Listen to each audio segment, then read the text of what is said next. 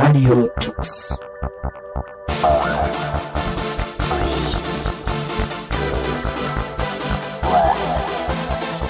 The German Linux Radio, the German Linux Radio.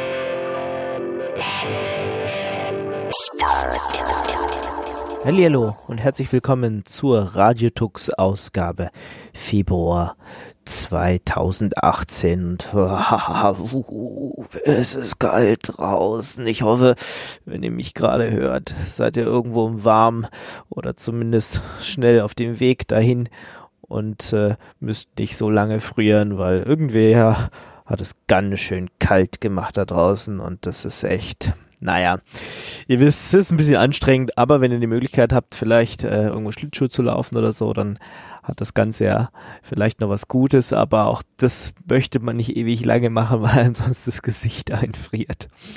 Ähm, ja, die Karnevalszeit ist rum. Wir sind wieder für euch da und auch unser Jack, der Leszek, ist wieder da und er wird euch, ähm, er hat sich einen Interviewpartner geschnappt von den Jungs von UB Ports, die das Ubuntu Phone ähm, weiterentwickeln und ja, da hören wir mal rein, wie der aktuelle Stand des Projekts ist. Diesmal haben wir einen besonderen äh, Gast, nämlich den Jan von äh, Ubiports. Hallo Jan. Hallo. Und wir zwei wollen so ein bisschen über Ubiports reden und wollen erst einmal natürlich damit äh, einsteigen, was ist eigentlich Ubiports überhaupt? Genau, ähm, also Ubiports ist im Prinzip ein Ubuntu Community Projekt, was seit letztem Jahr jetzt das mobile Betriebssystem von Ubuntu, ähm, Ubuntu Touch übernommen hat. Ähm, bis dahin wurde es ja offiziell von Canonical, also der Firma hinter, äh, hinter Ubuntu entwickelt. Und äh, jetzt übernimmt es eben die Community komplett, weil Canonical gesagt hat, wir müssen Kosten sparen, wir müssen ähm, rationalisieren und ähm, jetzt ist es eben in die Community übergegangen. Wir sind jetzt seit, äh, seit April letzten Jahres ähm, halt komplett aktiv und haben äh, ja es bis äh, in, in der Zeit geschafft, auf jeden Fall noch nicht, äh, noch nicht komplett niederzugehen. Also bis jetzt ganz positiv. Ja, das klingt ja schon mal richtig interessant. Also Canonical hat ja die Entwicklung an Ubuntu Touch im Grunde genommen aufgegeben und hier habt ihr jetzt einfach so nahtlos das übernommen. Wie muss man sich das vorstellen? Hat Canonical euch da irgendwie Server übergeben? Habt ihr da irgendwie äh, sonst irgendeine Übereinkunft mit Canonical getroffen oder macht ihr das einfach so? Ähm, es ist ja alles freie Software. Also ähm, übernehmen darf man es im Prinzip schon. Ähm, Ubiports gab es auch schon vorher, also es gab schon vorher die Community, es steckt ja schon im, im Wort Ports, also wir haben vorher ähm, Portierungen für andere Geräte gemacht von, von Ubuntu Touch. Das heißt, wir hatten schon Teile der Infrastruktur, die dafür nötig sind, um das Projekt im Prinzip komplett zu übernehmen. Ähm, und haben dann direkt gesagt, nein, wir wollen eigentlich nicht aufgeben, wir wollen weitermachen damit. Ähm, und äh, Server übernommen. Ja, wir haben auch teilweise Server dann von Canonical übernommen, aber erst mit der Zeit. Also Canonical hat direkt gesagt, wir wollen es nicht, wir wollen keinen harten Schnitt machen, sondern wir betreiben einige Teile der Infrastruktur einfach weiter, noch bis Ende des Jahres. Also jetzt sind, glaube ich, so langsam die letzten Services ausgelaufen, die Canonical noch betrieben hat. Ähm, aber mittlerweile haben wir dann den Rest einfach auch noch übernommen. Ähm, Namensrechte, es gibt ja zum Beispiel, es gibt bei Ubuntu diese Community-Lizenz, ähm, dass du auch äh, das Wort Ubuntu und die Marke und das Logo und so weiter für eigene Projekte benutzen darfst. In, insofern war das kein großes Problem. Aber das heißt ja dann auch, wenn ihr das so macht, diese Community-Namensrechte, weil das hat mich auch ziemlich interessiert, weil äh, ich von vielen Distributionen auch gehört habe, dass man da meistens eine Ablehnung bekommt, wenn man irgendwie den Namen Ubuntu oder nur das Buntu also das Ende davon irgendwie benutzt für andere Distros oder so, die jetzt nicht offiziell dem Canonical Kanon angehören, würde ich mal sagen, aus Ubuntu, Kubuntu und wie sie alle heißen. Äh, habt ihr da, gibt es da irgendwelche Einschränkungen? Weil ich könnte mir durchaus vorstellen, dass es zum Beispiel, ihr dürft jetzt nicht zu einem Hardwarehersteller hingehen und mit dem kooperieren und dann sagen, okay, pack mal dein Ubuntu, äh, pack mal unser Ubuntu Touch drauf und wir verdienen dann auch ein bisschen was mit. Ich glaube, da ist irgendwie, da gibt es eine Einschränkung, oder? Genau, schwierig wird es vor allem, wenn es um, um kommerzielle Produkte geht. Ähm, also wie du schon gesagt hast, wenn man, wenn man eine Hardware-Kooperation macht und so weiter. Ähm, wir haben eine Absprache mit Canonical. Im Moment ist das, das Problem noch, dass wir ähm, noch kein äh, ja noch keine legale Person im Prinzip haben. Wir sind im Moment dabei, eine, ähm, das auch hinzubekommen, dass wir eine, eine Stiftung gründen nach deutschem Recht. Ähm, das ist aber alles noch in, in der Pipeline. Also da, wir können im Moment noch keine Verträge unterschreiben, außer als Privatpersonen natürlich. Ähm, aber wir haben schon eine Absprache mit Canonical. Das heißt, es ist in Ordnung, dass wir die Marke benutzen im, im, äh, fürs erste aber da wir im Moment sowieso noch keinen kommerziellen Service anbieten, ist es sowieso kein großes Problem. Das heißt, es ist bei Ubuntu so, wenn man sagt, okay, es ist kein offizielles Canonical-Projekt, sondern es ist ein Community-Projekt und es ist ähm, nicht offiziell unterstützt, dann darf man auch das Wort Ubuntu benutzen.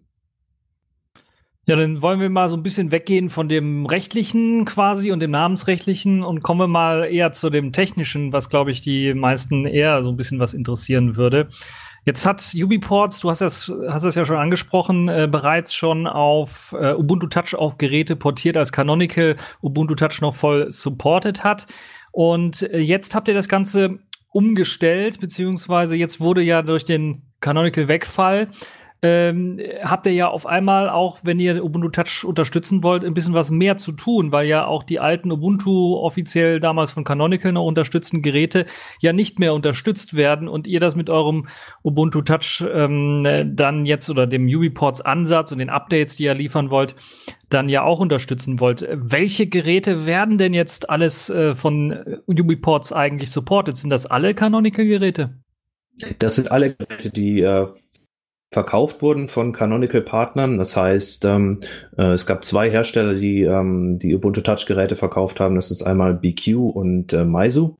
Und da haben wir ziemlich schnell gesagt, weil auch das Community-Interesse einfach so groß war, dass wir äh, die Geräte auch weiter benutzen wollen. Es ist nicht immer ganz einfach, äh, weil es auch auch ähm, äh, teilweise sehr große Unterschiede zu, zwischen den Geräten dann gibt. Das heißt, es ist dann wirklich relativ viel Arbeit, auch die dann wirklich, wovon dann wirklich nur ein Gerät einzeln profitiert. Aber wir, wir unterstützen alle Geräte, die Canonical unterstützt hat zuletzt. Ähm, also einige, die 2013 so als Entwicklergeräte im Umlauf waren, die laufen nicht mehr, aber die liefen auch schon vorher nicht mehr. Ähm, aber wir unterstützen alle, die vorher unterstützt wurden. Wir unterstützen das Nexus 4, was Canonical als ähm, als Entwicklergerät noch benutzt hat und wir unterstützen unsere drei stabilen eigenen Geräte, die wir vorher schon portiert haben. Und um welche drei stabilen Geräte handelt es sich da? Ähm, es handelt sich einmal um das Fairphone 2, ähm, um das OnePlus One und das Nexus 5. Also das klingt ja schon mal richtig interessant. Also auch Geräte, die man jetzt immer noch äh, kaufen kann und äh, die Leute sich einfach dann äh, holen können. Die kommen wahrscheinlich erst einmal mit Android ausgeliefert und äh, man kann dann einfach das Ubuntu Touch draufportieren. Habt ihr da auch Anleitungen für, äh, um das draufzubringen? Und äh, wie sieht's da mit der Dokumentation für Leute aus, die sich dafür interessieren? wir haben Anleitungen und wir haben einen mittlerweile sehr äh, sehr gutes Installationstool, was wirklich auch grafisch ist. Das heißt, man, man braucht nicht mal mehr die Kommandozeile, um das zu installieren.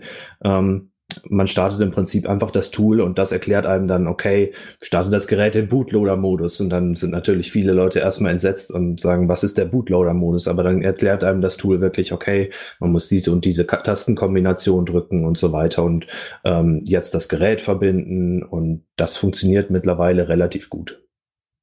Und wie sieht so die Unterstützung von den Geräten jetzt im Allgemeinen aus? Also gibt es irgendwie Geräte, die, ihr habt jetzt die drei Kerngeräte so ein bisschen erklärt, habt ihr dann äh, irgendwelche Abstufungen von Geräten, wo ihr sagt, äh, ja, das sind die Kerngeräte, darauf konzentrieren wir uns. Da läuft das Ubuntu Touch am besten drauf. Das sind die Geräte, die ihr euch besorgen wollt. Dann haben wir so Entwicklungsgeräte und dann haben wir so von der Community vielleicht auch äh, außerhalb von der, sagen wir mal, Kernentwicklerschaft noch einige Leute, die da einfach mal so eine Portierung gemacht haben, die aber noch so halbfertig ist oder wo dann noch nicht alles funktioniert. Wie sieht das da aus? Gibt es da solche Abstufungen? Da gibt es definitiv Abstufungen. Also es gibt äh, ähm, es gibt eine relativ große Community mittlerweile tatsächlich, die an solchen Ports arbeitet und ähm, ähm, wir machen das mittlerweile auch möglich, dass sie unsere Infrastruktur dann benutzen können, dass wir ähm, sogenannte Community Channels haben auf unseren Servern, ähm, wo Leute einfach ihre Sachen hochladen können, wo dann aber wirklich gesagt wird, okay, es ist nicht unbedingt stabil, es ist nicht unbedingt äh, bereit, um es einzusetzen, aber erstmal kann die Entwicklung da weitergehen und sobald es dann stabil ist, kann man, kann man schauen, okay, äh, wird das jetzt ein offizielles Gerät oder ist es dem Entwickler lieber, wenn er erstmal sagt, okay, äh, wartet mal noch eine Weile und also es gibt äh, gibt eine ganze Menge, die da in Arbeit ist. Ähm, aber stabil sind bis jetzt auf jeden Fall nur diese, diese drei von uns, abgesehen von den kommerziellen Geräten. Und jetzt gibt es ja natürlich neben den Smartphones auch zumindest ein Tablet, was damals auch noch äh, mit Hilfe von Canonical herausgegeben worden ist. Wie sieht's denn da eigentlich mit der Unterstützung aus? Ich habe irgendwie in der Vergangenheit gelesen, bei den Tests, damals auch als das Gerät rauskam, dass das da doch eher rucklig lief und dass das nicht alles so richtig funktioniert hat. Ähm, wie sieht da allgemein die Unterstützung für das Tablet aus? Also wird das weiterhin irgendwie verfolgt, das Tablet, oder wird sich vorerst auf Smartphones nur konzentriert? Nein, nein, das wird auch weiter unterstützt. Ähm, ich habe es hier tatsächlich neben mir liegen. Es äh, funktioniert durchaus. Ähm, das Problem ist bei dem Tablet, dass die Hardware nicht besonders leistungsfähig ist und in dem, äh, als es zuerst veröffentlicht wurde, da hatte das tatsächlich viele, äh, viele ähm, ja, Hardware-Abstraktionsprobleme, wo dann einfach die Hardware nicht komplett ausgenutzt werden konnte, die, die komplette Performance. Äh, mittlerweile ist es deutlich stabiler. Ähm, wir haben auch in dem Bereich, mm, denke ich, schon was geschafft. Äh, das wird noch weiter unterstützt und es funktioniert tatsächlich auch relativ gut. Und wie sieht's denn aus mit dem Convergence-Ansatz, den ja Canonical vor allen Dingen in Ubuntu Touch richtig reingebracht hat und den man ja auch wunderbar auf dem Tablet dann ausprobieren konnte, wenn man sich Maus und Tastatur angeschlossen hat und dann in den Desktop-Modus wechseln kann ähm, oder konnte. Äh, wird er denn auch noch unterstützt? Verfolgt ihr das auch noch weiter oder äh, habt ihr da kein Interesse dran? Das geht auch weiter. Ähm, in unserem, äh, ich sag mal so, Marketing äh, ist es nicht mehr die Kernidee, weil es einfach noch nicht stabil genug ist. Also wir sehen, ähm, wir sehen, die meisten Nutzer wollen erstmal nur von Android wegkommen und wollen ein Mobilgerät haben, was sie als Mobilgerät einsetzen ähm, können. Und das muss erstmal stabil sein. Das heißt, die, die Kernfunktionalitäten müssen sitzen. Da sind wir auch schon relativ gut dabei. Ähm, die ganzen, die ganze Convergence-Sache, das heißt auch, dass man die Geräte an den Bildschirm anschließen kann und so weiter, ähm, äh, das funktioniert noch. Aber es ist eben noch nicht an einem Punkt, wo man sagen kann, okay, äh, ich brauche jetzt keinen Laptop oder keinen Desktop-Computer mehr. Ähm, deswegen, wir sagen, äh, wir sagen das, es ist ein experimentelles Feature und es funktioniert tatsächlich erstaunlich gut. Ähm, aber äh, wir bewerben es nicht mehr als Kernidee. Gerade dadurch, dass äh, auch die Entwicklung von mir, also von dem von dem äh, Display-Server, den Ubuntu Touch auch benutzt, also dem Ersatz für für Xorg, ähm, dass die Entwicklung da auch weitergeht und ähm, jetzt im, in den neueren Versionen ist da tatsächlich auch Unterstützung für das Wayland-Protokoll dabei. Ähm, das haben wir leider noch nicht auf Ubuntu Touch, aber wir sind dabei, das äh, reinzubekommen. Das heißt, dann wird auch die Unterstützung für Desktop-Programme deutlich besser und dann können wir auch schauen, ob wir diese, dieses Convergence-Feature wieder stärker bewerben. Im Moment, wie gesagt, es funktioniert noch. Ähm, und es gibt auch Leute, die das tatsächlich des Öfteren benutzen. Ich benutze es auch von Zeit zu Zeit, dass ich das Tablet an den Fernseher anschließe und dann das halt so mache. Ähm, aber es ist auf jeden Fall noch nicht an einem Punkt, wo man sagen kann, ich kann meinen Laptop jetzt äh, verkaufen. Ja, dann kommt ja der, der Wayland-Port oder sagen wir mal die Wayland-Unterstützung in Miria so dann richtig ähm, äh, günstig für euch. Äh, wie sieht's denn eigentlich aus äh, auf den Ubuntu Touch-Geräten, die bisher so rauskamen? Lief ja eine speziell angepasste Unity-Version und es war ja, das schlägt quasi in die gleiche Kerbe wie das mit dem Convergence-Ansatz. Es war ja die Idee, dass man eine Unity 8-Version hat, die eben skaliert eben auf dem Tablet, auf dem Smartphone oder eben auf dem großen äh, Desktop äh, dann ordentlich läuft. Habt ihr da schon eine Lösung für oder plant ihr das Unity 8 tatsächlich oder wird es sogar schon eingesetzt, das Unity 8 für eben auch die Smartphones oder ist das immer noch so ein eigener, eigenständiger Code? Nein, das ist genau der gleiche Code. Das ist genau die Idee mit, mit Convergence eigentlich, dass alles äh, dass alles der gleiche Code ist. Das heißt, ob du die App jetzt im Smartphone-Modus benutzt, ob du die auf dem Tablet benutzt, ob du die auf dem Tablet im Fenster-Modus benutzt oder ob du die auf dem äh, Gerät, was an den Bildschirm angeschlossen ist, benutzt und dann auch mit Tastatur und Maus und wirklich äh, ja, wie einen Computer eben, oder ob du Unity 8 so wie es ist auf dem Computer direkt installierst und es einfach, also man kann es auch schon auf, ne, auf, einem, auf einem Computer so installieren. Das funktioniert, es ist alles der gleiche Code. Ähm, nur wie gesagt, die, äh, die Handy-Seite der Dinge ist deutlich stabiler. Man merkt einfach in vielen Bereichen, es ist eher auf ein Touchscreen-Interface ausgelegt.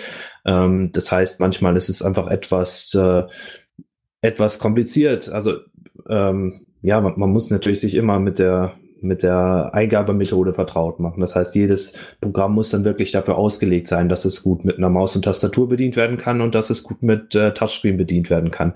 Ähm, es gibt, es funktioniert schon, ähm, aber es ist einfach noch nicht an, an dem Punkt, wo man sagen kann, ähm, das kann jetzt mit äh, GNOME oder KDE Konkurrenz aufnehmen, Unity 8. Auf jeden Fall noch nicht im Desktop-Modus.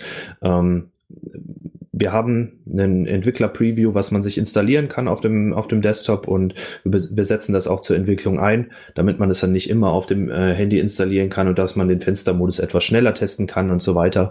Ähm, wir wollen noch dahin, dass man, äh, dass man das deutlich besser machen kann, aber es ist einfach im Gegensatz zu den Phones ist es noch nicht an einem Punkt, wo man sagen, okay, das ist jetzt ein fertiges Produkt. Ja, aber es ist schon mal schön, dass Leute das einfach mal ausprobieren können und immer dann äh, noch benutzen können auf dem normalen Desktop, auch wenn sie jetzt vielleicht kein Ubuntu Touch Gerät haben und Unity testen wollen. Und so wie ich das verstanden habe, es gab ja auch Videos ähm, damals noch zu Canonical Zeiten, wo man eben dann auch äh, die ganzen Apps gesehen hat. Äh, und wenn man sie klein gezogen haben, dann sind sie in so einem kleinen äh, ja, Smartphone-ähnlichen Modus gewechselt. Also es haben sich dynamisch angepasst, je nachdem, wie groß das Fenster gerade gezogen worden ist. Ich glaube, das ist eine tolle Sache. Da solltet ihr auf jeden Fall weiterverfolgen, damit ähm, dann eben auch die Idee, weil gerade jetzt auch in der Android-Welt sieht man das ja, Samsung, die kommen mit ihrem Dex äh, daher, Huawei hat äh, eine eigene äh, Kreation jetzt geschaffen. Ich denke, das ist äh, die Zukunft, dass man da eben sein Smartphone eventuell an eine Tastatur, eine Maus anschließt, einen großen Bildschirm und dann damit weiterarbeitet. Zumindestens für so Büroeinsätze ist das sicherlich eine gute Sache. Völlig richtig, ja.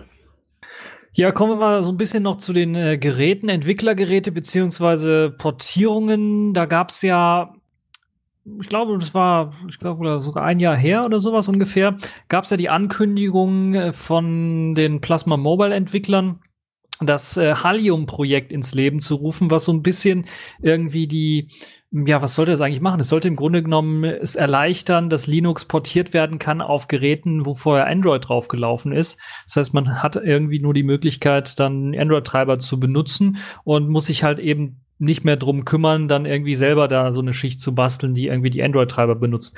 Ähm, dann gab's große Ankündigungen auch von, glaube ich, von U-Reports, die dann ein paar Videos auch gezeigt haben, also von euch, wo ihr dann auch äh, das begrüßt habt. Und wie sieht's denn jetzt aus? Habt ihr wirklich schon Geräte, die eben mit Hilfe von Halium oder die auf das Halium-Projekt setzen für die Portierungen oder ist das noch äh, sehr experimentell alles?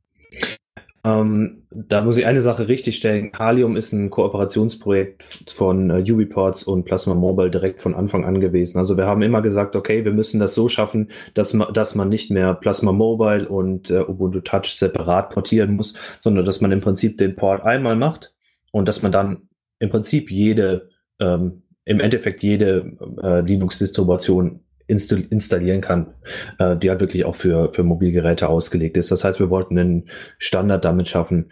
Ähm, wird es schon eingesetzt auf den Geräten? Im Moment nein, von uns auf jeden Fall noch nicht. Ähm, Halium hat da den den Vorteil, beziehungsweise es ist natürlich ein Fluch und ein Segen, aber Halium, ähm, ach, Moment, nein, äh, Plasma Mobile hat den Vorteil, dass sie äh, ähm, äh, im Allgemeinen noch nicht äh, ähm, so weit sind in der Entwicklung, dass sie von, ähm, von Nutzern schon so als Hauptgerät eingesetzt werden können.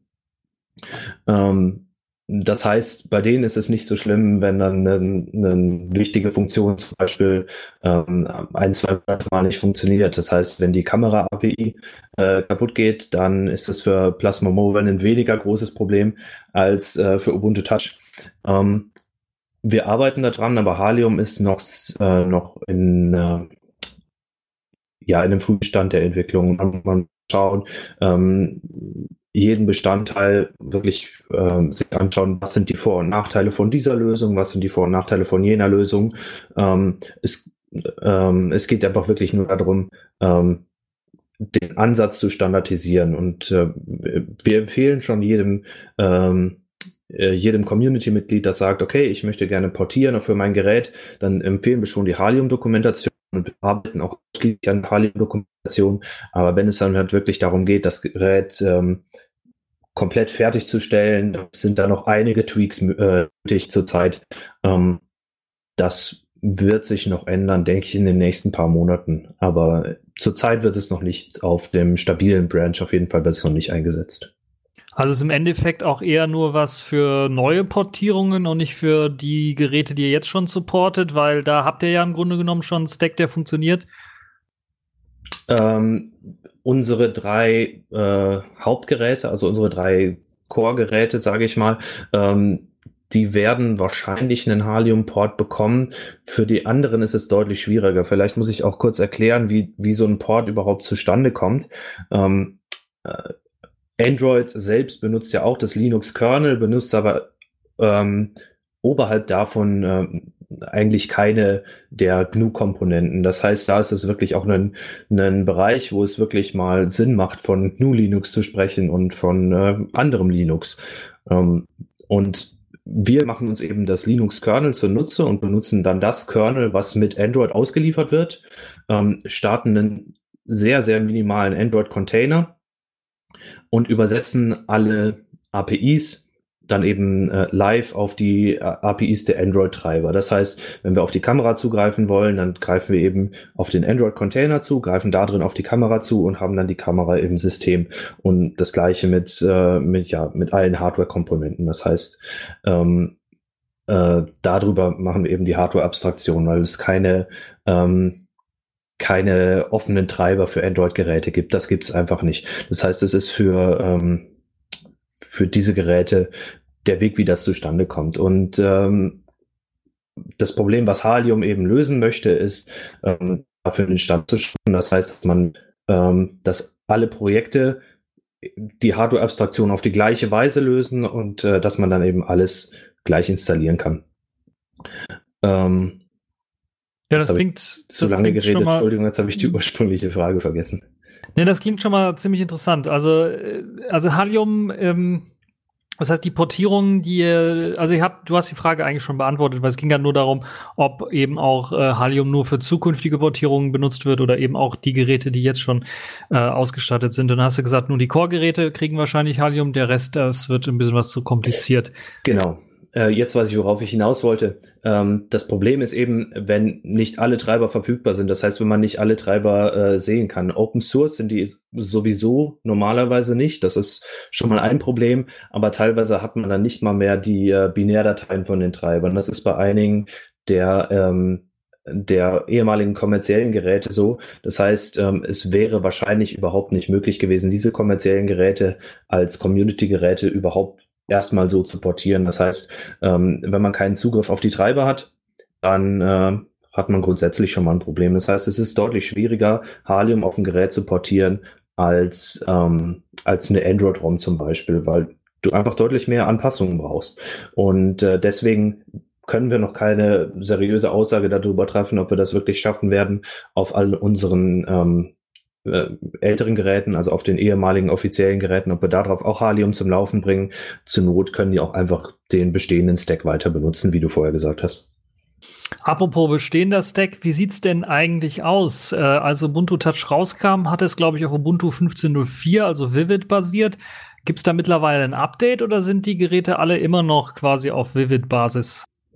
Im Moment sind die Geräte noch auf Vivid-Basis, weil es funktioniert. Wir haben verschiedene Sicherheitsupdates, haben wir gebackportet, zum Beispiel im letzten Jahr äh, Crack und Blueborn. Ähm, äh, dafür haben wir dann natürlich auch Sicherheitsupdates zur Verfügung gestellt, aber wir arbeiten im Moment mit Hochdruck daran, dass wir auf äh, 16.04 kommen, also auf die aktuell ähm, neueste äh, Long-Term-Support-Version, ähm, weil wir natürlich die ganzen Paket-Updates brauchen. Aber so, ein, so eine Umstellung im gesamten Stack ist natürlich was sehr kompliziertes und auf einem Handy, wo du wirklich alle APIs nochmal übersetzen möchte, müsst, musst, ähm, wird es nochmal schwieriger. Ähm, jetzt kann man natürlich fragen, warum äh, 1604, warum nicht 1804, was ja sowieso in, äh, in drei genau. Monaten rauskommt. Das hatte ich auch auf meiner Liste hier an Fragen. ja, das, äh, ähm, das ist natürlich eine gute Frage. Einerseits äh, läuft die Arbeit an, äh, an der Umstellung zu 1604 schon seit ähm, ja, im Prinzip, seit wir das Projekt übernommen haben oder Canonical hat vorher auch schon daran gearbeitet. Ähm, andererseits ist die, ist es einfach einfacher für uns mit äh, erstmal auf 1604 zu gehen. Das heißt, wir wollen, äh, wir wollen schrittweise ähm, schrittweise vorgehen. Ähm, der Vorteil ist eben, dass 1604 sch vorher schon eingesetzt wurde zur In Weiterentwicklung von äh, Unity 8. Das heißt, einige der Bestandteile sind da einfach noch drin. Ähm, Trotzdem, wenn man neuere Bestandteile braucht, wie zum Beispiel eine neuere Version von Qt, ähm, das haben wir tatsächlich gemacht, dass wir Qt 5.9, also die ähm, neueste stabile Version meines Wissens nach, das, ja, die neueste genau, äh, stabile Version, LTS, genau. Ähm, dass wir die auf 16.04 gebackportet haben und dass wir dann, sobald wir umstellen auf 16.04 tatsächlich im stabilen Branch, ähm, eben ein neueres Qt haben, was als, äh, als das, was normalerweise bei 16.04 läuft.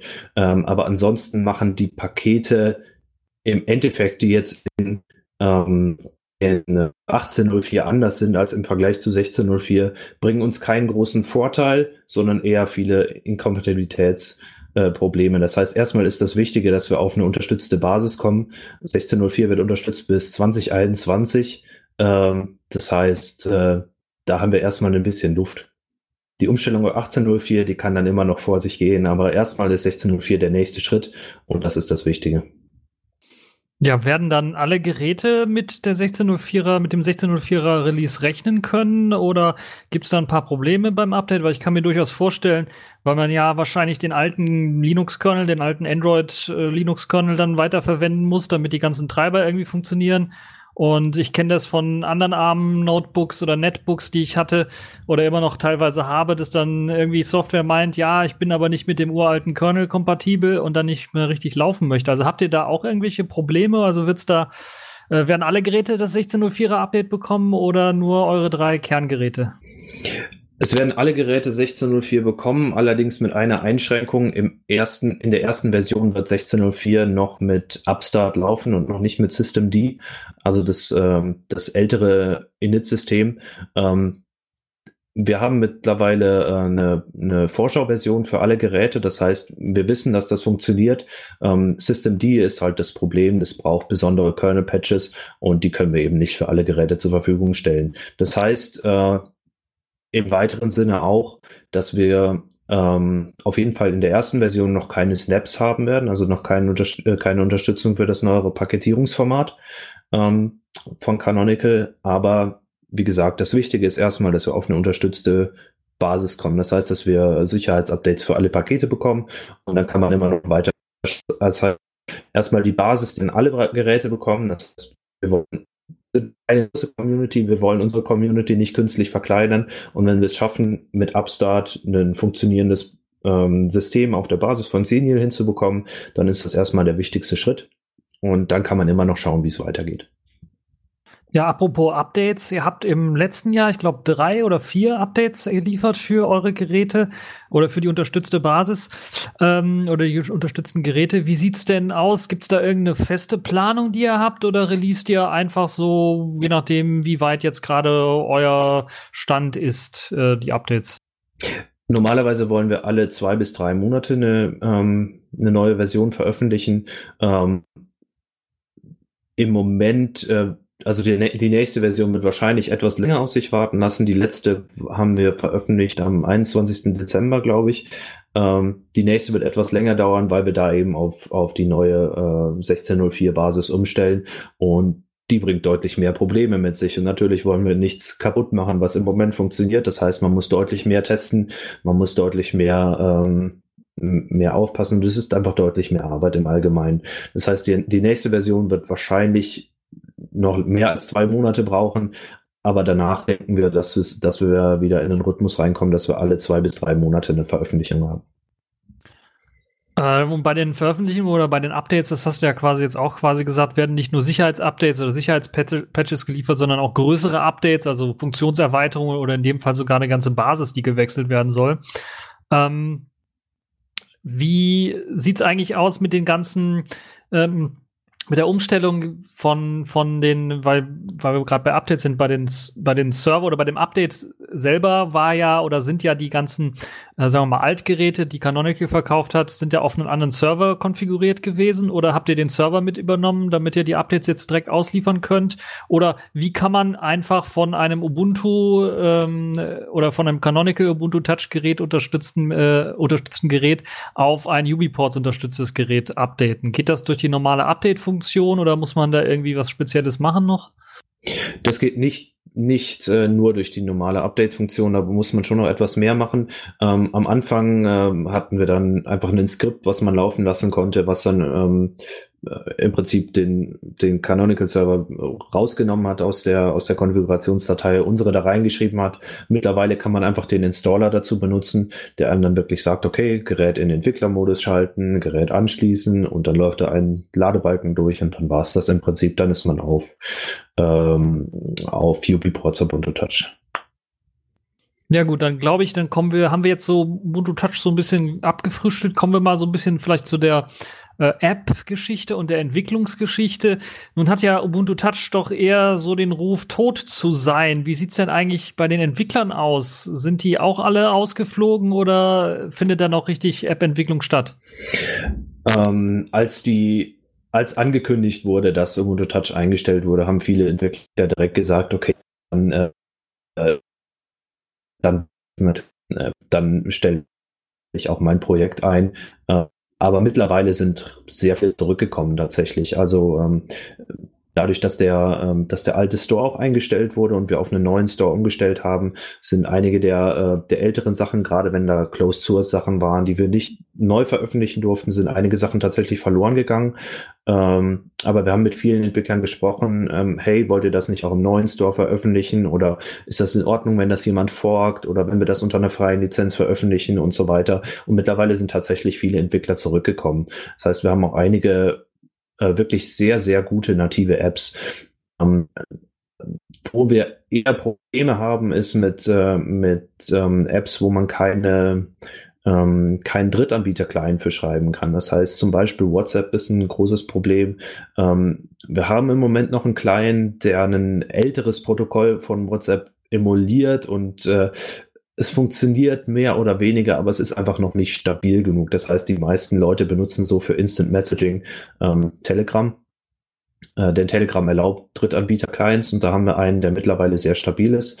Ähm, und sonst, was natürlich sehr einfach ist, ist E-Mail, was sind äh, Podcasts und sonst gibt's für viele, äh, für viele Services natürlich auch ähm, Web-Apps.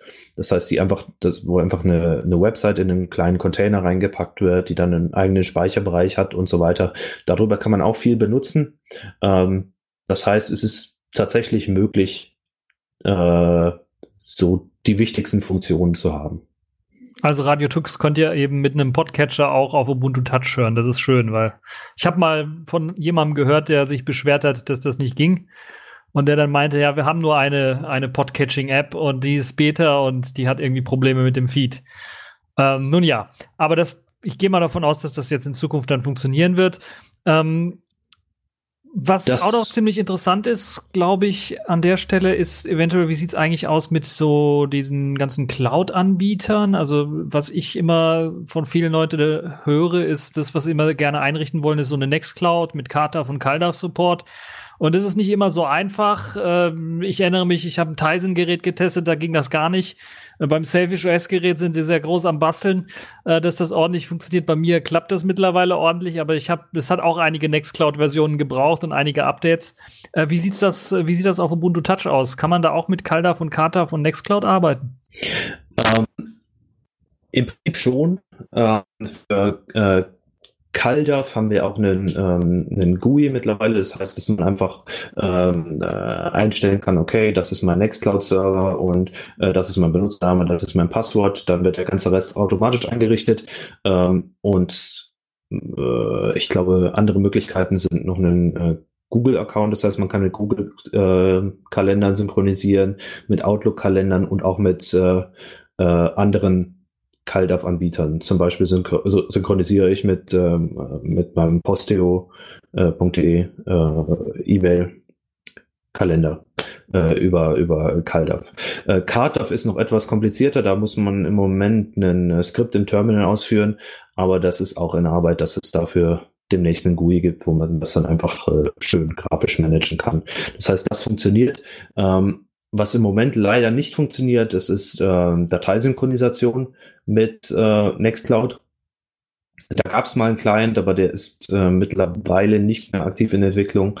Äh, da suchen wir noch einen neuen Maintainer, aber das ist auch auf der Liste. Ja, wo wir gerade so ein bisschen bei Apps sind, äh, du hast schon gesagt, Snaps äh, werdet ihr erst einmal nicht unterstützen. Gibt es dann irgendein anderes Format, so ein zukünftiges Format, was ihr vielleicht angedacht habt? Also es gibt ja noch App-Image und Flatpak. Äh, ist da eine Unterstützung angedacht oder bleibt ihr erst einmal bei den äh, Click-Packages? Wir wollen definitiv auch Snaps drin haben. Äh, wie gesagt, erstmal in der ersten Version wird das noch nicht so sein. Ähm, äh, Flatpaks und App-Images wollen wir langfristig auch haben. Also das heißt, wir wollen definitiv an einen Punkt kommen, wo man einfach alles installieren kann. Also wo Ubuntu Touch wirklich quasi wie eine Linux-Distribution nur fürs Handy wird. Das heißt, du kannst installieren, was du möchtest. Ähm, Im Moment benutzen wir, wie gesagt, noch die Click-Packages, weil sie einfach funktionieren. Das heißt, äh, ähm, das, das, das Einfachste. Das heißt, ähm, Click-Packages sind im Prinzip wie Debian-Pakete, ähm, nur dass sie ähm, nicht im Dateisystem verstreut werden, sondern dass sie im Prinzip wie in den Ordner entpackt werden und ähm, alle Abhängigkeiten lokal in dem Paket auch drin haben. Das heißt, äh, ähm, sie sind sozusagen der Vorgänger von Snaps, äh, nur halt deutlich einfacher, deutlich simpler. Das hat aber auch den Vorteil, dass sie deutlich einfacher zu bauen sind. Das heißt, ähm, mittlerweile haben wir auch die, äh, die Toolchain für App-Entwickler ähm, deutlich einfacher gemacht. Ähm, äh, das heißt, erstmal laufen noch Klickpakete, ähm, weil sie funktionieren und äh, wo wir dann, wo dann die Reise hingeht, das werden wir noch sehen.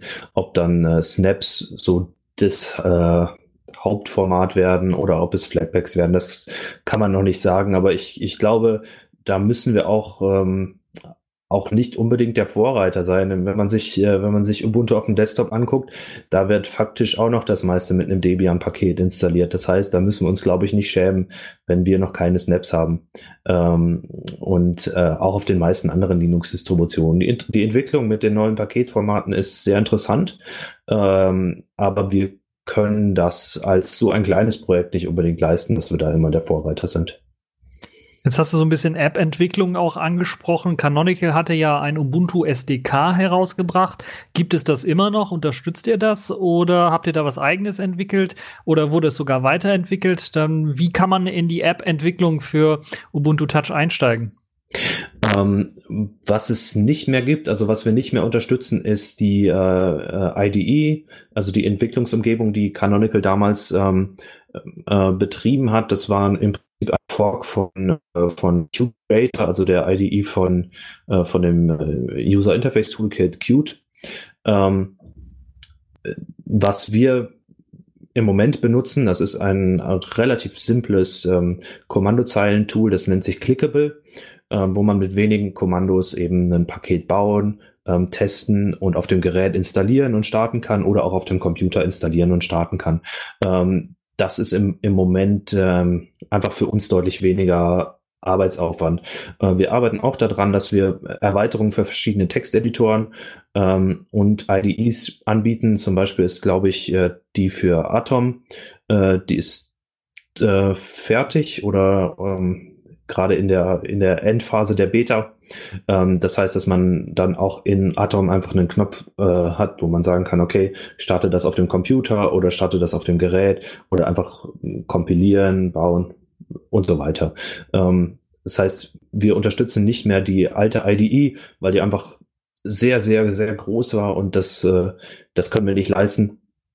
Aber wir unterstützen noch ähm, die ganzen Bibliotheken, die dafür entwickelt wurden und wir unterstützen eben ein, ein neues Kommandozeilentool, was das für uns deutlich einfacher macht. Und wie sieht es mit der Dokumentation aus? Also die API-Dokumentation von dem Ganzen gibt, habt ihr da auch ein spezielles Skript-Tool oder muss man sich da die Webseite, äh, eine Webseite anschauen?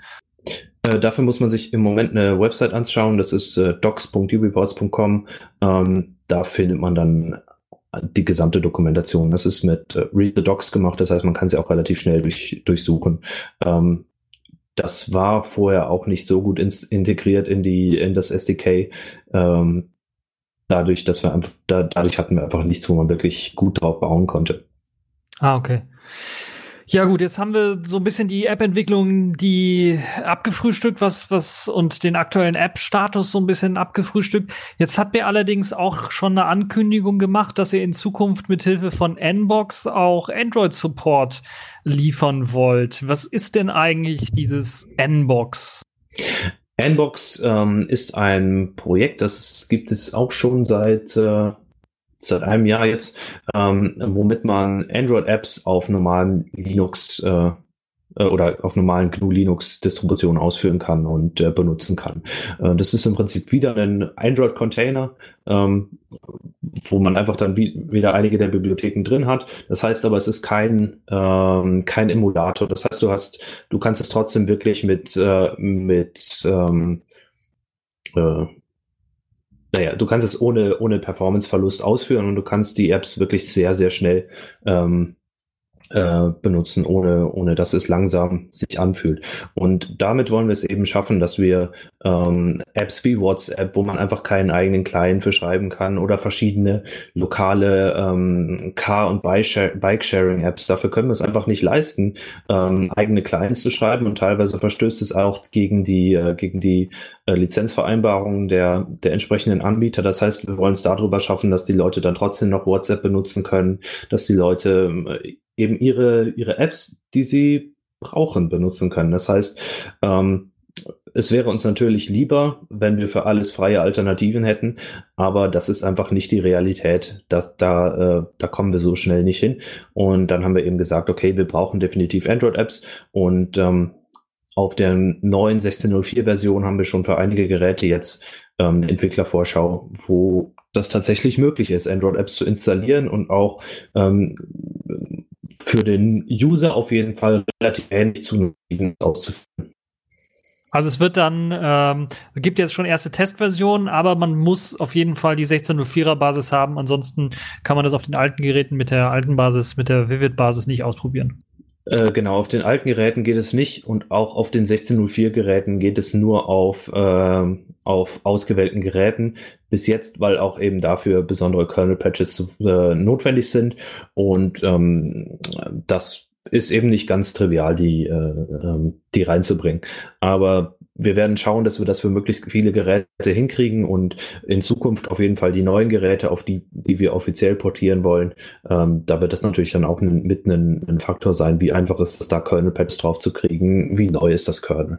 Das heißt, in Zukunft ähm, wollen wir das so einfach wie möglich gestalten, dass man auch eben Android-Apps benutzen kann. Jetzt ähm, Android-Apps haben ja natürlich auch ja, verschiedene Funktionen, worauf sie zugreifen können. Sie haben ja auch ein eigenes äh, System für, für Berechtigungen und so weiter und so fort. Inwieweit gibt es denn auch eine Integration in das System? Weil Ubuntu Touch hat ja auch ein Berechtigungssystem, zumindest ein ziemlich, äh, vielleicht nicht, sagen wir mal, nicht so ausgefeiltes wie beim wie bei Android, aber zumindest auch so ein äh, Basissystem für Berechtigungen. Äh, wie sieht's da aus? Gibt's da eine, also wie sieht's allgemein mit der Integration von Android-Apps oder Nbox ähm, und den Android-Apps in Ubuntu Touch aus? Habt ihr da schon irgendwie eine Idee oder wie sieht es aktuell bei den Entwicklungsversionen aus? Also an sich läuft, äh, läuft Nbox, äh, läuft Andro Android in Nbox, wie gesagt, in einem Container. Das heißt, es kann erstmal nichts, was man ihm nicht erlaubt. Das heißt, man muss dann für verschiedene Sachen erstmal eine Lösung finden. Zum Beispiel eben, dass man auf die Kamera, das Mikrofon und so weiter zugreift. Ähm, und dafür muss man dann eben ähm, Ausnahmen definieren oder eben eine, die API übersetzen. Ähm, es wird dann möglich sein, letzten Endes, dass man, äh, dass man bestimmte Ausnahmen eben schalten kann und auch, dass der Benutzer bestimmte Sachen erlauben kann. Zum Beispiel, okay, darf diese Apps jetzt auf, auf meine Fotos zugreifen, darf die auf meinen Standort zugreifen und so weiter. Ähm, wir versuchen das dann natürlich äh, sicherer zu machen als, als unter Android. Ähm, das heißt, dass, äh, dass es wirklich transparent für den, für den Benutzer ist. Gerade bei älteren Android-Versionen war es ja so, dass es überhaupt kein Permission-System gab und dass einfach jede App alles durfte. Ähm, das wird bei uns definitiv anders sein. Das heißt, auch wenn, ähm, wenn es die Android Permissions so erstmal nicht gibt, äh, ähm, wird es möglich sein, das einzuschränken. Aber das ist äh, auch alles noch in der Entwicklung. Das klingt ziemlich spannend. Äh, jetzt gibt's, ist es ja nicht das einzige ähm, Android Runtime Modell quasi, womit man Android-Anwendungen auf einem normalen Linux-System laufen lassen kann. Die bisherigen Modelle, die es so gab, oder die Programme oder die Android Runtimes, die es bisher gab, von Open Mobile beispielsweise, die, deren Android Compatibility Layer und das, äh, es wird vor, vornehmlich auf Tizen eingesetzt, denn das, was Selfish einsetzt, ähm, die haben eine Einschränkung, was zum Beispiel das direkte Zugriff, äh, den direkten Zugriff auf Bluetooth oder Wi-Fi-Geräte angeht. Das heißt, äh, zum Beispiel mein Fitness-Tracker, der mit Bluetooth irgendwie funktioniert, der lässt sich dann mit Hilfe der Android-App leider auf einem Selfish OS nicht pairen. Äh, habt ihr da auch schon Lösungen äh, euch überlegt oder gibt's da vielleicht schon in Nbox Möglichkeiten, das durchzuführen? Und plant ihr auf jeden Fall, dass so ein Feature dann mit unterstützt wird? Äh, weil das sicherlich für viele interessant ist, die nicht nur irgendwelche Bluetooth-Geräte pairen wollen, sondern zum, zum, Beispiel auch ihre Digitalkamera mit WLAN dann irgendwie benutzen wollen. Da gibt's ja auch immer diese WLANs, die Digitalkameras ausstrahlen, mit denen man sich dann connecten kann, um Bilder zu übertragen und so weiter und so fort. Also habt ihr da auch schon Pläne für die Integration dieser Dienste in Nbox? Dafür ist die Entwicklung noch zu ähm, zu unfortgeschritten. Das heißt, da können wir, das können wir noch nicht, noch nicht ähm, genau sagen. Wie gesagt, es läuft nur auf 16.04. 16.04 selbst ist noch in, in der frühen Entwicklung. Ähm, wir wollen, wir wollen Lösungen dafür kriegen definitiv. Ähm, aber es muss man, muss man sich dann auch anschauen für, für verschiedene Sachen. Ist es nicht auch möglich, okay, äh, zum Beispiel für Fitness-Tracker zum Beispiel einen nativen Client zu kriegen? Also Nbox, äh, Nbox soll nicht unser eigenes äh, Ökosystem äh, zerstören. Definitiv nicht. Aber wir wollen, wir wollen natürlich keine unnötigen Einschränkungen einbauen. Aber wenn wir sehen, okay, ähm, dieses Problem können wir nicht lösen, dann ist es einfach ein, ein bestehendes Problem, was man nicht lösen kann. Das ist dann so. Ähm, das können wir aber wirklich noch nicht sagen. Ähm, es wird wahrscheinlich so sein, auf jeden Fall in den ersten Versionen, dass, äh, dass Bluetooth Permissions gerade sehr schwierig werden und, und, und WLAN Permissions. Ähm, muss man, muss man schauen, ob man dafür eine Lösung findet.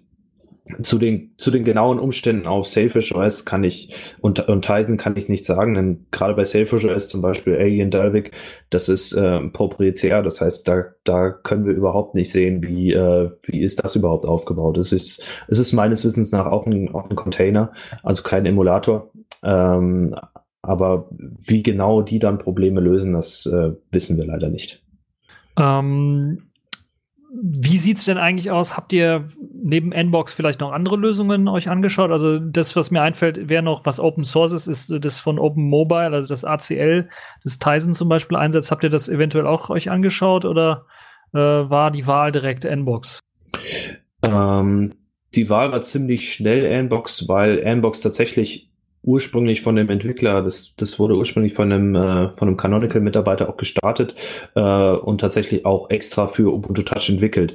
Ähm, wie, wie genau sich da jetzt noch andere Lösungen angeschaut wurden, äh, kann ich leider nicht sagen. Ähm, ich denke mal, dass es äh, gute Gründe dafür gegeben hat, aber da kann ich jetzt keine Aussage zu treffen. Gut, äh, ich glaube, wir sind jetzt so quasi fast schon komplett durch mit allem. Äh, Gibt es noch irgendwelche Zukunftspläne, die irgendwie auf der Liste stehen für Ubuntu Touch jetzt für dieses Jahr eventuell? Irgendwas Spannendes, was ihr neben Nbox und dem 16.04er äh, Update alles noch releasen wollt? Also das 16.04er Update wird definitiv sehr interessant, gerade auch, weil wir dadurch auf die neuere äh, Mir-Version eben kommen. Das heißt, wir bekommen Unterstützung für Wayland. Das heißt eben auch, dass es deutlich äh, einfacher wird, ähm, ähm, x86-Programme eben zu installieren, dadurch, dass wir dann die Kompatibilitätsschicht für x86, ach nein, X, x86, x11, ähm, also normale Linux-Apps ähm, äh, dass wir dafür dann die Unterstützung bekommen. Das heißt, es wird äh, mit Convergence auch deutlich besser und ich denke auch, dass dann die, äh, die Entwicklung so von dem Convergence Mode deutlich, deutlich besser weitergehen wird. Also im, im Endeffekt ähm, weitere super spannende Projekte kann ich noch nicht sagen, wahrscheinlich nicht, aber ich glaube einfach, dass es im Allgemeinen stabiler und, und, und, und besser und benutzerfreundlicher wird und äh, das ist schon mal aufregend genug, auf jeden Fall für mich. Also ihr habt nicht irgendwie noch irgendwo einen Hardware-Partner, den ihr aus der Tasche zieht und dann äh, Ende des Jahres ankündigt, jetzt kommt irgendwie das super geniale Ubuntu-Phone äh, XXY oder sowas raus. Ähm, bis jetzt haben wir da noch keinen Ass im Ärmel. Man, man muss schauen, es gibt natürlich verschiedene Optionen. Einerseits gibt's ja ähm, äh, dieses Projekt von Purism, dieses äh, Libre M-Phone, ähm, was ja tatsächlich auch komplett offene Treiber haben soll. Das heißt, ähm, wenn das so funktioniert, dann wird es auf jeden Fall auch relativ einfach auf, auf diesem Gerät Ubuntu Touch zu benutzen. Und äh, eben sogar ohne einen neuen Port zu erstellen, wird man das dann einfach dort installieren können. Aber man muss natürlich schauen, wo das, wo das hingeht und äh, ähm, einen eine offizielle Kooperation haben wir da auf jeden Fall noch nicht. Nein. Ähm, bis jetzt habe ich, habe ich keinen Ass im Ärmel. Das tut mir leid. Schade. Ähm, ja, wie sieht's denn aus mit, ähm, wie kann man bei euch eigentlich auf dem Laufenden bleiben? Habt ihr einen Blog? Ich habe gesehen, ihr habt irgendwie einen Podcast oder sogar auch einen Videopodcast irgendwie auf der offiziellen Seite. Äh, es gibt verschiedenes. Also es gibt äh, ja ubiports.com slash blog, da findet man alles. Es ist äh, leider auf Englisch natürlich, weil, ähm, äh, weil ein großer Teil der Community eben nicht in Deutschland ist. Es ist ein erstaunlich großer Teil in Deutschland tatsächlich, aber ich glaube, deutschsprachige äh, News haben wir noch nicht. Ähm, äh, genau, dann gibt es eben den Blog, dann gibt es äh, den, den Audiocast. Wir haben alle zwei Wochen ähm, einen QA, also eine, eine Frage-Antwort-Session äh, live auf YouTube. Ähm, äh, auch einfach äh, Ubiports auf YouTube suchen. Ähm, dann ist ein Großteil unserer Community auf Telegram. Ähm, das wäre t.me slash Ubiports. Ähm, da findet man unsere Telegram-Supergruppe, ähm, wo dann auch viel News diskutiert wird und auch alles angekündigt wird natürlich. Ja, das klingt auch schon mal richtig gut. Äh, ich werde mir auf jeden Fall jetzt ein paar Videos noch anschauen, die QA-Sessions und so weiter. Vielleicht lerne ich noch was Interessantes. Äh, Gibt es noch irgendwas Interessantes, was du uns erzählen möchtest oder ähm, irgendeine große Ankündigung jetzt, worauf man jetzt achten sollte äh, demnächst oder irgendwas Interessantes? Ähm, Nee, wie gesagt, das nächste große wird die Umstellung auf 16.04, dann wird auch Nbox richtig abheben. Ähm, bis dahin, äh, denke ich, haben wir noch ein bisschen zu tun, aber wir kommen definitiv dahin. Gibt es schon eine Planung für wann das große nächste Update kommt? Ähm, in drei Monaten, würde ich mal so sagen. Also quasi dann nach dem Mobile World Congress und kurz, äh, oh, nach dem Karneval. genau, also ähm, wir, wir hätten es gerne früher natürlich, aber es ist einfach sehr viel zu tun. Es ist erstmal, wenn du die, wenn du die Basis wechselst, dann funktioniert nichts. Dann hat erstmal zwei Wochen überhaupt nichts mehr gebootet ähm, und du hast kein, kein GUI gehabt und so weiter. Das heißt, es gab viele Probleme zu beheben. Ähm, mittlerweile haben wir viele Probleme behoben, aber wir wollen es eben komplett stabil haben. Wir wollen keine Funktionalität brechen mit dem stabilen Update. Das heißt, äh, drei Monaten, drei Monate sind, denke ich, realistisch. Das klingt auf jeden Fall nach einer guten Idee. Eine Sache, die ich ganz zu Anfang hätte vielleicht stellen sollen, die Frage, wie viele Leute seid ihr denn eigentlich überhaupt? Weil ihr immer von einer kleinen Gruppe redet. Aber ich gehe mal davon aus, dass ähm, nicht nur alles Entwickler sind, sondern auch einige für die Dokumentation oder nur für Tests zuständig. Wie groß ist denn so ungefähr so die Kerngruppe? Ähm, es ist natürlich immer schwierig, eine, eine direkte Aussage dazu zu treffen. Also wir haben unsere Telegram-Supergruppe, da sind 1200 Leute drin, ähm, aber viele davon sind einfach nur User und einfach nur an, an Sachen interessiert. Aber natürlich helfen viele auch mit, äh, mit Tests, wie du gesagt hast, mit, äh, mit Bug-Reports, mit Übersetzungen und so weiter. Ähm, dann unsere, unser Entwicklungsteam, unser Kernteam, würde ich sagen, besteht aus 20 Leuten. Ähm, wir haben äh, zwei Entwickler angestellt, mittlerweile auch, ähm, die Vollzeit arbeiten und ähm, äh, ja, der Rest ist eben hauptsächlich, äh, äh, hauptsächlich ehrenamtlich, äh, teilweise für bestimmte Projekte auch in, in Teilzeit, aber hauptsächlich ehrenamtlich. Ja, das klingt doch schon mal sehr beeindruckend, mit so viel Mann so viel leisten zu können. Also ich wünsche euch auf jeden Fall viel Glück dabei und natürlich dann auch viel Spaß weiterhin bei der Entwicklung von Ubuntu Touch.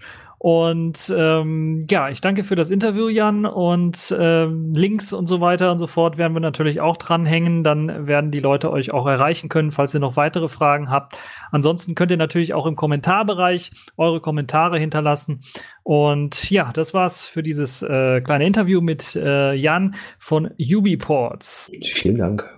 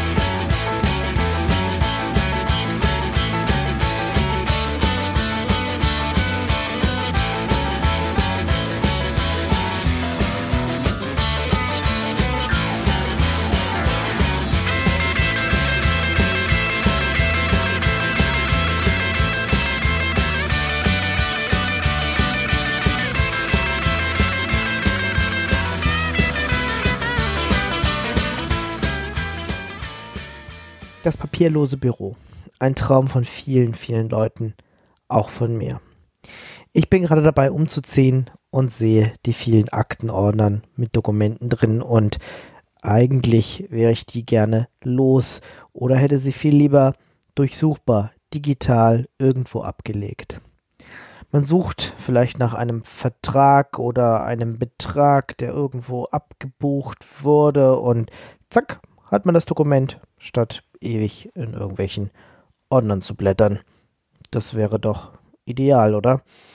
Und ähm, um das zu erreichen, bräuchte man eine bestimmte Toolchain mit irgendwie Scannern und äh, Optical Character Recognition, also OCR, und vielleicht einem DMS, einem Dokumentenmanagementsystem.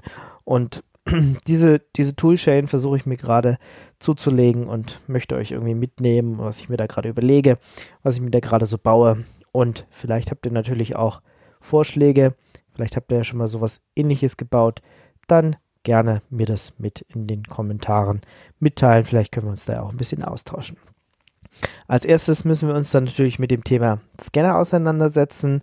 Man, was man auch machen könnte, wäre jetzt sein Smartphone einfach zu nehmen, weil das hat man schon da.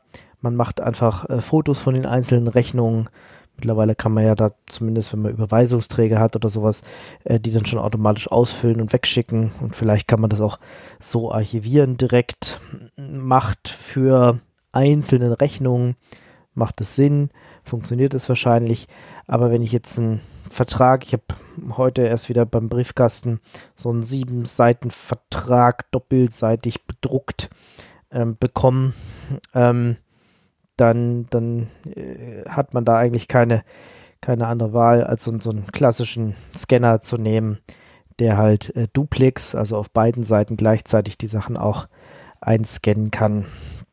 Ähm, zusätzlich hatte ich gerade ein Projekt auf Arbeit, wo ich ähm, eh mehrere große, also so Dokumentenscanner, die viele, viele hundert Seiten schaffen. Ähm, die standen mir da zur Verfügung und ich habe die dann einfach mal kurz an mein Linux-System hier angeschlossen und geguckt, ob die funktionieren. Und ähm, ja, damit Scanner überhaupt funktionieren, muss man halt einen bestimmten Treiber verwenden. Und äh, in der Windows-Welt ähm, sind es, äh, nennen sich diese Twain, Twain-Treiber. Und äh, ganz lustig war, ich habe in einem Panasonic, also Panasonic stellt auch große Dokumentenscanner her, gelesen, dass Twain für äh, Technology without an interesting name stehen soll. Gibt jetzt auch noch andere Übersetzungen dafür, ähm, aber das ist eine, die, die sich, äh, ja, die auch in der Wikipedia steht, die sich ein bisschen durchgesetzt hat. Und die stand da halt in diesem Panasonic Flyer drin. Und ich hatte kurzzeitig mal einen richtigen Lachanfall, weil Technology without, without an interesting name, ähm, weil man einfach nichts Besseres gefunden hat, ist schon ein bisschen lustig.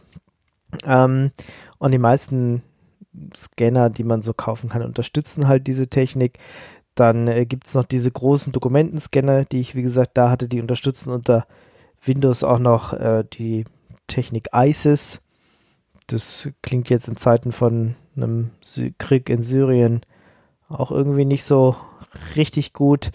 Ähm, unter Linux wird Zane verwendet, äh, was für Scanner Access Now Easy steht. Und ähm, ich war positiv überrascht, dass tatsächlich viele dieser Scannerhersteller unter ähm, auf ihren Webseiten für Linux spezielle Treiber zur Verfügung stellen, stellen und äh, positiv sind mir da insbesondere halt Brother und Panasonic aufgefallen. Und ich habe jetzt meinen Test Geräte von Kodak, von äh, Fujitsu ähm, und von Panasonic gehabt und bei meinen Eltern und auch bei mir zu Hause steht halt noch so ein Multifunktionsdrucker äh, oder Multifunktionsgerät.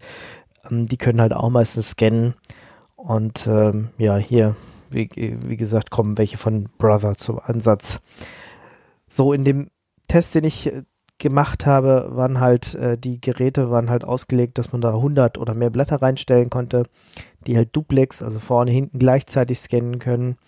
Das war halt da äh, der Teil. Und wenn ich jetzt sage, ich will ganz viele große Aktenordner nehmen, einfach, was ich nicht reinlegen, durchjagen, äh, vorne, hinten äh, gut ist, dann ist, äh, müsste man sich halt auch so einen etwas größeren Dokumentenscanner kaufen, die je nachdem, die kleinen kriegt man schon für 2, 3, 4, 500 Euro. Man kann da aber auch locker mal 7.000, 8.000 Euro loswerden, wenn man das dann möchte. mein Testsystem ist ein Open Source Tumbleweed, ähm, gerade mit Zane Backends 1.027.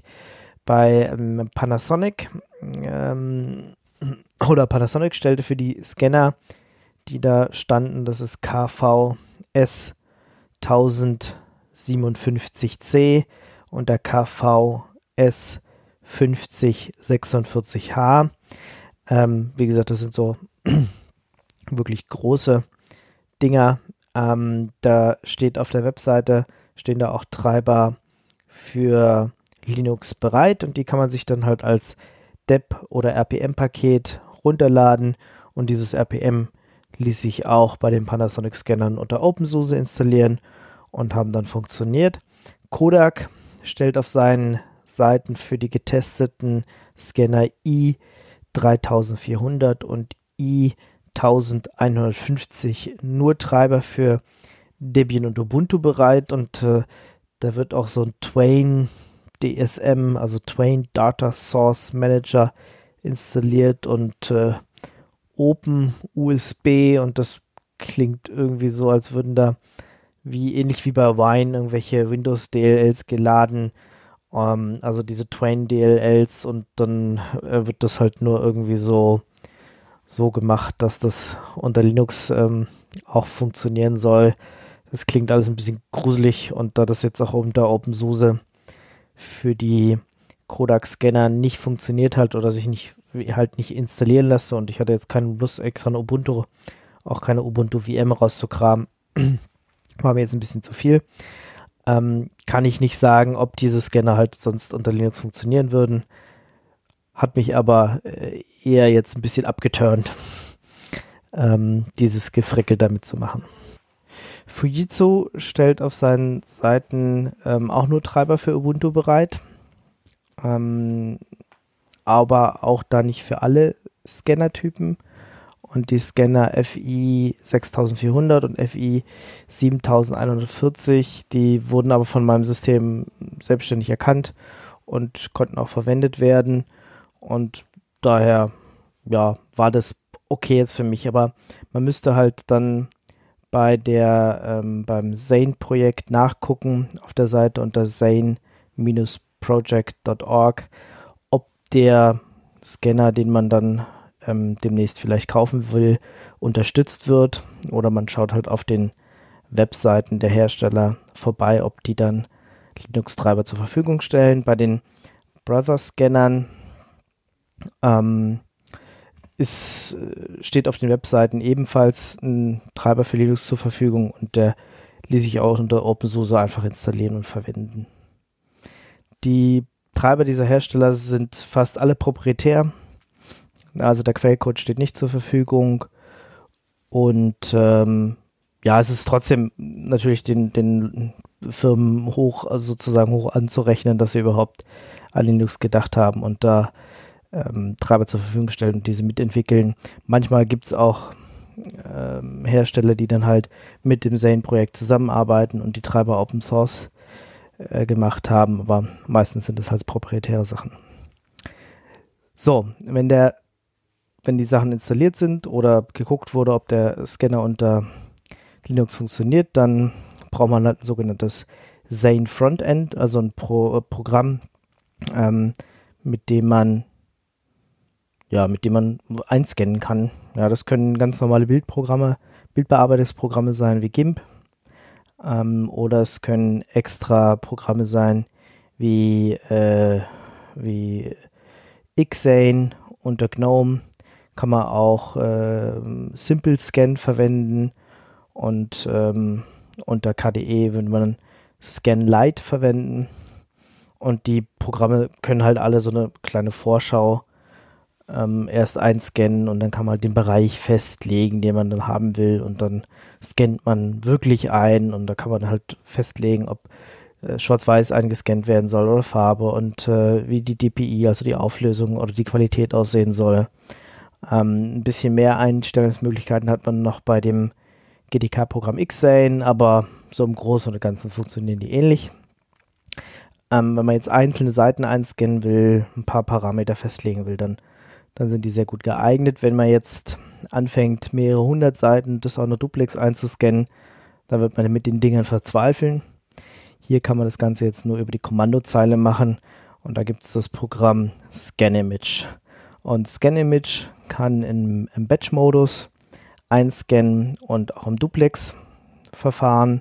Und ähm, ja, beim Einscannen wird halt pro Seite eine Bilddatei abgelegt. Das kann entweder in einem RAW-Format passieren oder direkt als TIFF.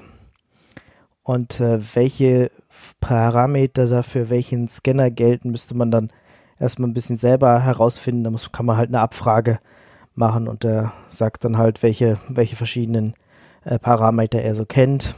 Ähm, da sind die halt pro Scanner sind die ein bisschen unterschiedlich und ähm, ja, das ist ein bisschen anstrengend, die, die alle rauszufinden, aber normalerweise verwendet man jetzt nicht zigtausend verschiedene Scanner, sondern kauft halt ein, stellt sich das alles mal einmal selber ein, sauber ein und dann ähm, kann man die halt verwenden. Ja, wenn man das dann gemacht hat ähm, und vielleicht diesen, diesen Batch-Modus dann halt angewendet hat, dann ähm, kann man die vielen Seiten einscannen und dann müssen die halt danach zu einer Datei zusammengefasst werden Ah, das kann auch wieder über die Kommandozeile passieren. Äh, wenn es schon im TIFF-Format vorliegt, dann kann man da zum Beispiel TIFF-CP verwenden. Wenn die Bilder noch im RAW-Format vorliegen, dann muss man die eventuell erst umkonvertieren mit PNM to TIFF. Und ähm, jetzt gibt es noch ein Problem bei, bei, ähm, bei ScanImage. Normalerweise fängt er halt bei 0 oder 1 an zu zählen. Das ist ein bisschen äh, blöd, wenn man dann die schnell zusammen tun will. Man kann aber mit minus minus batch minus start gleich 11 zum Beispiel sagen, dass sie dann erst bei 11 anfangen, dann kann ich das mit TIFF-CP ähm, Sternchen einfacher zusammenfügen, weil sonst sind mir die Seiten hinterher nicht an der richtigen Stelle. Dann habe ich die zusammengefügt und dann könnte ich die Sachen noch in einem PDF-Format umwandeln mit TIFF to PDF und dann habe ich daraus ein PDF erzeugt und kann dieses dann archivieren. So, das ist jetzt mal der Teil des Tests, der sich so ein bisschen mit ähm, der Hardware und der Software beschäftigt, die es schafft, halt mehrere hundert Seiten einzuscannen. Und ähm, wie gesagt, wenn ihr da Erfahrung habt, könnt ihr gerne mit äh, in die Kommentare posten. Und im nächsten Teil schauen wir uns dann an, wie halt die Weiterverarbeitung aussieht mit OCR. Und äh, da tüftel ich jetzt auch noch ein bisschen rum. Bis zum nächsten Mal. Ciao.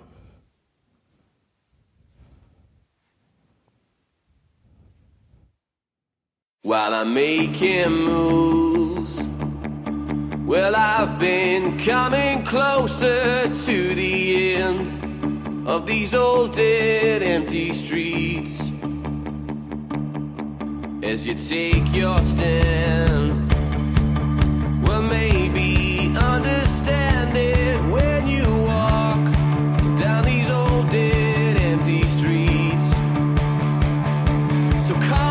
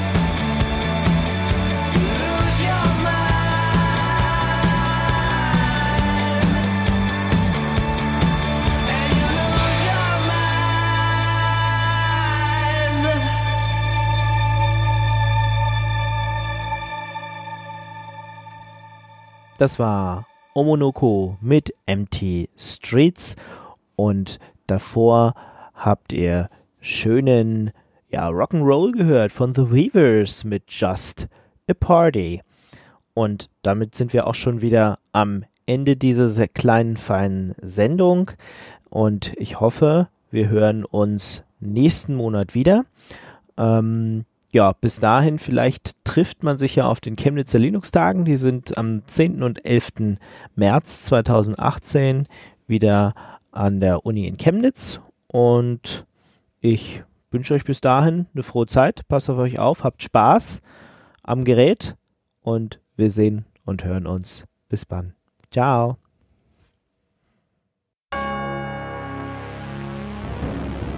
Das war eine Sendung von Radio Tux, herausgegeben im Jahr 2018. Unter Creative Commons Lizenz, Namensnennung und Weitergabe unter gleichen Bedingungen. Lieder sind eventuell anders lizenziert.